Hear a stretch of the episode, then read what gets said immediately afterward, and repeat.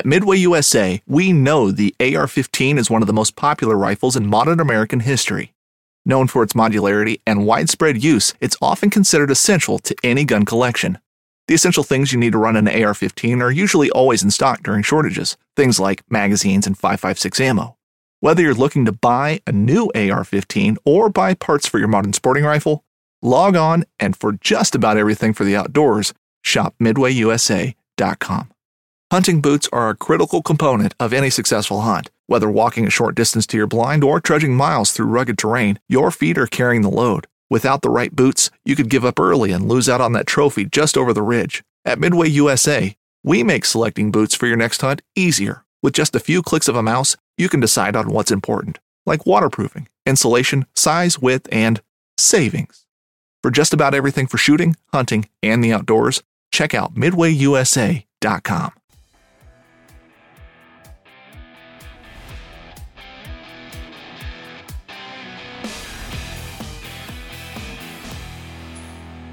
Hey, everybody, welcome to the show this week. I've got a, another treat for you. I got Captain Matt Budd, who may know as much about pompano fishing as anybody that I've ever talked to. Probably pretty sure that he does. He's going to give us a How To Tuesday today on how to catch pompano. And this is a guy that's doing it not just recreationally, but also commercially. And uh, when you when you do it commercially, you tend to learn a few things that the recreational angler that might escape the recreational angler. So, Matt, um, what about the pompano? What is it that makes the pompano um, so highly prized in some instances, and then, then more importantly, how do you catch them? Okay. Um, the pompano has exploded in the last few years. Um, the price has skyrocketed. There's a high demand for them. Um, they've almost got it. I, I describe it as a buttery flavored meat. It's it's high in omegas. Um, it spoils pretty quickly, but it's it's it's just it's a delicacy. It's great eating. I don't know if you've had it, Tom, but mm-hmm. it's yeah for sure. It's great. You know, um, I wouldn't recommend keeping it a few days in the fridge. You got to eat it the first day, second day, then it gets it gets it gets a strong taste to it. But but as far as catching them, I don't really think they're too much different than jacks in the way they act and they be, the the behavior they have. Um, we do two ways. You know, if they're real active and we find them skipping, which skipping is almost like I don't know if anyone's ever seen one jump, but they jump and they skip on their sides as if someone took a flat rock and threw it.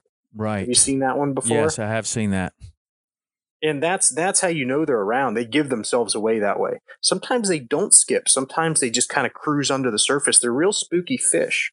So they'll cruise under the surface away from your boat.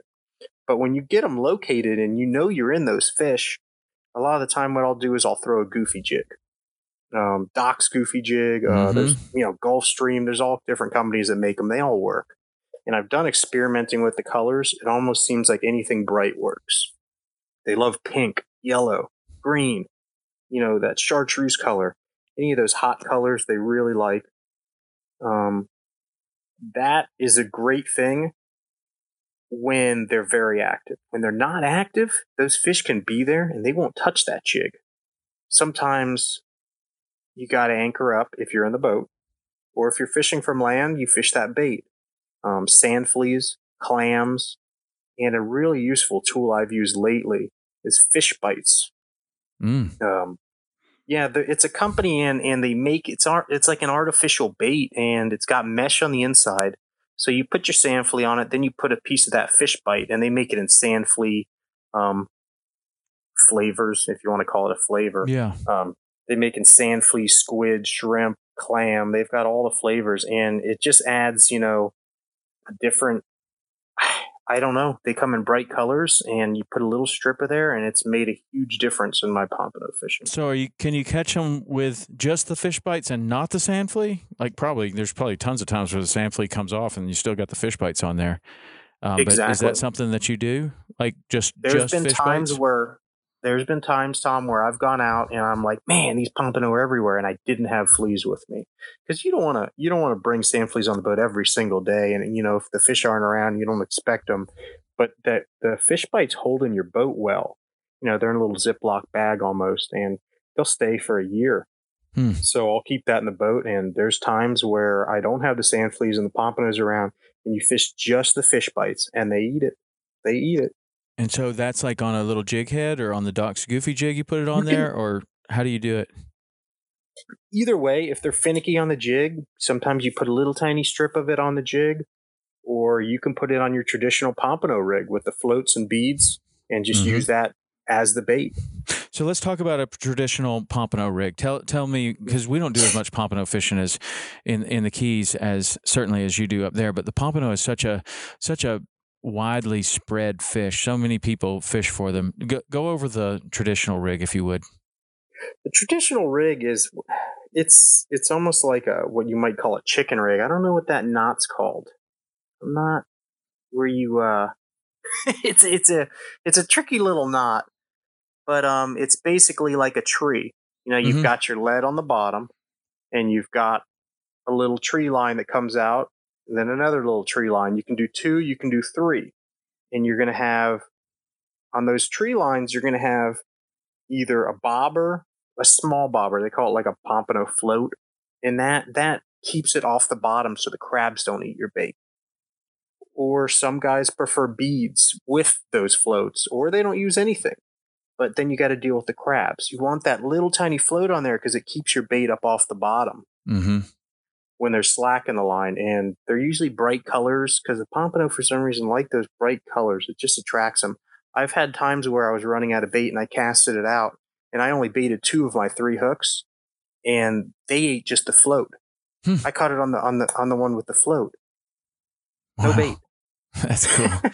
that's, but that's so cool. so so that rig's pretty simple. You know, it's just you know lead on the bottom, two to three hooks up on those tree lines, and and then a swivel.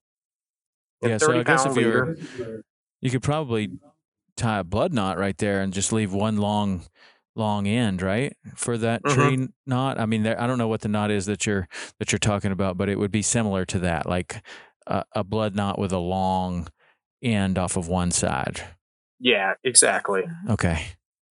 And and it's it's it's a fairly simple rig I and mean, it's really effective and, and the only thing I could stress with that is with water clarity you want to adjust your leaders. Um, there's a fine line between going too light because if you get a big pompano or you get two, what, what's going to happen if your leader's too light? It's going to break it. Yeah, they're pulling so, against one another too. That's that's a problem. You know, pompano they're like permit. You know, they're they're mm-hmm. finicky fish. You know, there's a certain you know recipe for those fish that they want, and sometimes they want it up current, sometimes they want it down current, sometimes they want it upwind but not down current. Like they're you got to figure out what's going on and how they want it before you can crack that code. Mm-hmm. And then for the beach fishermen, you see a lot of people, you know, um, very into pompano fishing from the beach. Seems like a really fun thing to do. You can get some dinner. How important is it to have ice with you um, when you're when you're catching those fish like you said that they they spoil badly and and there's other fish and you're a commercial fisherman uh, so i'd love to hear your perspective on this but there's other fish that it's so important to get those fish on ice immediately and other fish do do okay without it you know immediately i mean it's super important to get them on ice but there's some fish that are really really ice dependent. Like the faster you get them yeah. on, the better they're going to taste. I would imagine yeah. that's the case with pompano, but I don't know. Um, what is the the deal with the ice? Like if you're a beach fisherman, you walk way down the beach. Should you be prepared with some ice? Um, it, it just depends. A lot of those guys bring rolling coolers with a bag of ice. Um, if you don't have a bag of ice, the best thing to do is keep a that five gallon bucket that you carried carried most of your tackle out in.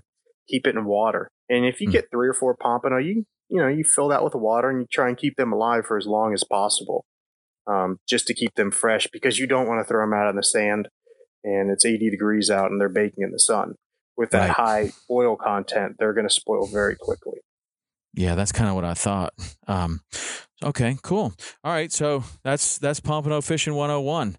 What's uh if you take it to the next level, what's what's going just a little bit beyond 101? Well, going beyond 101 would be, like I said, you know, lighter leaders. Um, if you want to get those goofy jigs, you can get a fly vise at home. and we make what's called quills.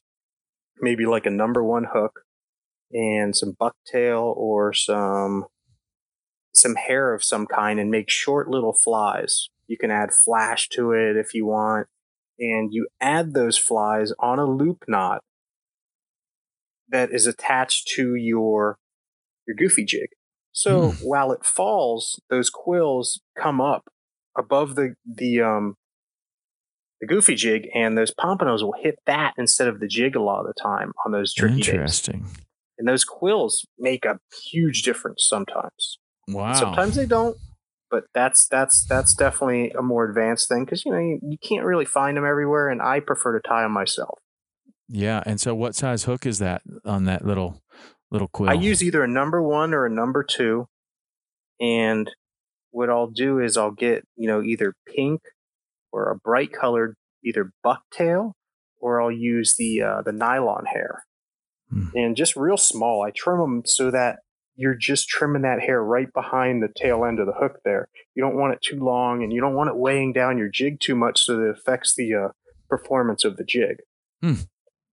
And then do you do you trim it like when you use the um the synthetic hair? Do you try to make it look like bucktail, like like, or do you trim it like a, a sharp uh uh uh just trim like take the scissors and just cut it, you know? I just I just cut it straight straight across. I, I just yeah. straight cut it right behind, and uh, sometimes I'll add some of the crystal flash to it. It all depends. Um, you get into those pompano, a lot of time you're going to get into ladyfish and bluefish because they pretty much hang together and they like the same water temperatures. So sometimes using that quill though might get you into trouble with those ladyfish or bluefish because it can be a nightmare getting them off the hooks and having mm-hmm. that extra hook just adds a whole different level of danger to dealing with a shaking ladyfish. yeah, good tip. Good tip. Stay away from a shaking ladyfish and all the all the different hooks.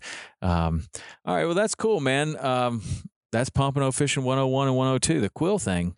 That's a good tip right there. That one, that one will catch you a lot, lot more fish. I'm sure that it will, especially when it's a little bit tough on some days. All right, man, Matt. Thank you for the uh, How to Tuesday, How to Catch Pompano. Appreciate it. Thanks for having me. If they me. want to get in touch with you, how do they do it? Uh, they can find me on my YouTube, uh, Captain Matt Budd, or they can find me on my Instagram, Captain Matt Budd, or they can find me on my website, JupiterFishingAcademy.com. All right. Thanks. Until next week, we'll see you.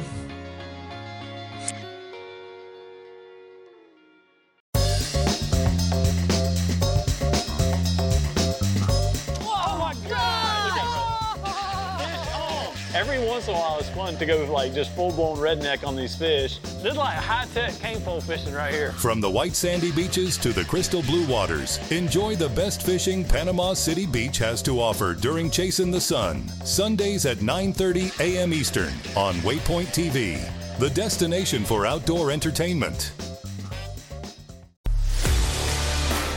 Life that has the stories to back it, a life to be proud of. It's a Winchester life. Yeah, baby. 6-8 Western. Oh, mule deer, baby, right there. Tune in every Tuesday at 7 p.m. Eastern on Waypoint TV.